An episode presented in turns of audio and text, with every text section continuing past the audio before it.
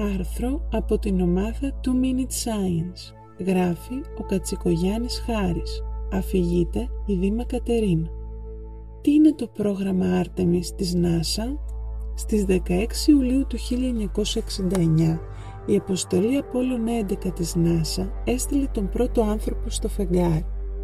Περίπου 50 χρόνια μετά από αυτή τη λαμπρή επιτυχία της ανθρωπότητας, το αδελφικό πρόγραμμα Artemis επιδιώκει να μας επαναφέρει στο προσκήνιο της διαστημικής εξερεύνησης με μια σειρά εκτοξεύσεων με απότερο σκοπό τη δημιουργία της πρώτης ελληνιακής βάσης.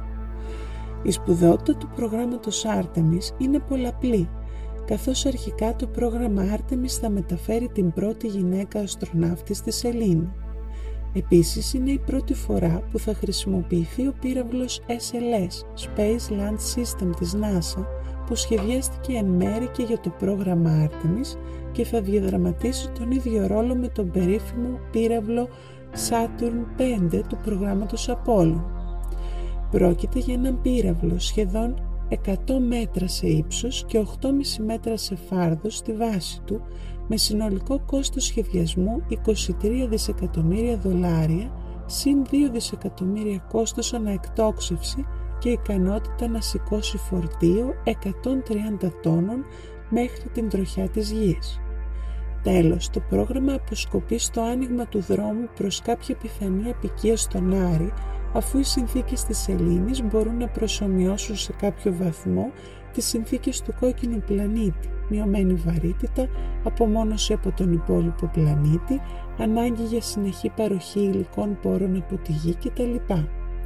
Βεβαίως, μια τέτοια απικία είναι πολλές δεκαετίες μακριά μας και φυσικά προϋποθέτει πρωτίστως την επιτυχία του προγράμματος Άρτεμις. Δυστυχώς υπάρχουν πολλά εμπόδια που θα πρέπει να υπερνικήσουμε πριν την πρώτη επανδρομένη αποστολή του προγράμματος Άρτεμις στο φεγγάρι. Οι άμεσες προσπάθειες της NASA είναι εστιασμένες στο σχεδιασμό, τη δοκιμή και την τελειοποίηση του προς χρήση εξοπλισμού που μεταξύ άλλων περιλαμβάνει τον πύραυλο SLS, το σκάφος ορίων που θα μεταφέρει το πλήρωμα και θα εκτοξεύεται από την SLS, το σχεδιασμό του Gateway του Σεληνιακού Διαστημικού Σταθμού από τον οποίο θα μεταφέρονται αστροναύτες από την τροχιά της Σελήνης και στην επιφάνειά της και αντίστροφα, τον σχεδιασμό του Human Landing System που θα επαναλαμβάνει την προαναφερόμενη μεταφορά από το Gateway, πρόκειται για έναν τροποποιημένο πύραυλο Starship της SpaceX που θα ανεφοδιάζει καύσιμα από ειδικές δεξαμενές σε τροχιά γύρω από τη Γη, ώστε να πραγματοποιεί τα δρομολόγια τους στη Σελήνη.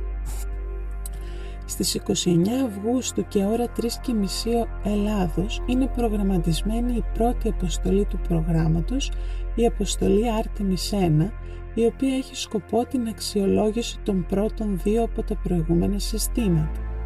Ένας πύραυλος SLS θα εκτοξευθεί από το διαστημικό κέντρο Kennedy της Φλόριντα, κουβαλώντας ένα μη επανδρομένο σκάφος ορίων.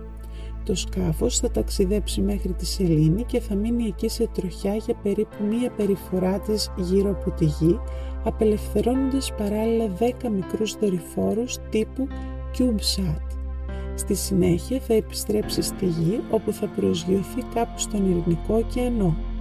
Η όλη αποστολή υπολογίζεται να διαρκέσει στο σύνολό της μερικές εβδομάδες. Στα επόμενα χρόνια αναμένεται να δούμε εκτοξεύσεις και δοκιμές στα υπόλοιπα συστήματα και τις πρώτες επανδρομένες αποστολές. Το 2024 είναι προγραμματισμένη η πρώτη επανδρομένη πτήση τεσσάρων ατόμων χωρίς προσελήνωση και το 2025 άλλων τεσσάρων με προσελήνωση. Όπως είναι αναμενόμενο, οι ημερομηνίες αυτές είναι απλώς οι στόχοι του προγράμματος και δεν είναι καθόλου απίθανο να υπάρξουν επόμενες καθυστερήσεις ανάλογα με την πορεία των προηγούμενων αποστολών. Στα πλαίσια της ενημέρωσης του κόσμου για το πρόγραμμα Artemis, η ίσα οργάνωσε πρόσφατα έναν διαγωνισμό ζωγραφικής με θέμα την επιστροφή μας στο φεγγάρι και με συμμετοχή από πανεπιστήμια όλης της Ευρώπης. Το σύνολο των εικόνων μπορούν να βρεθούν σε αυτή τη σελίδα της ίσα.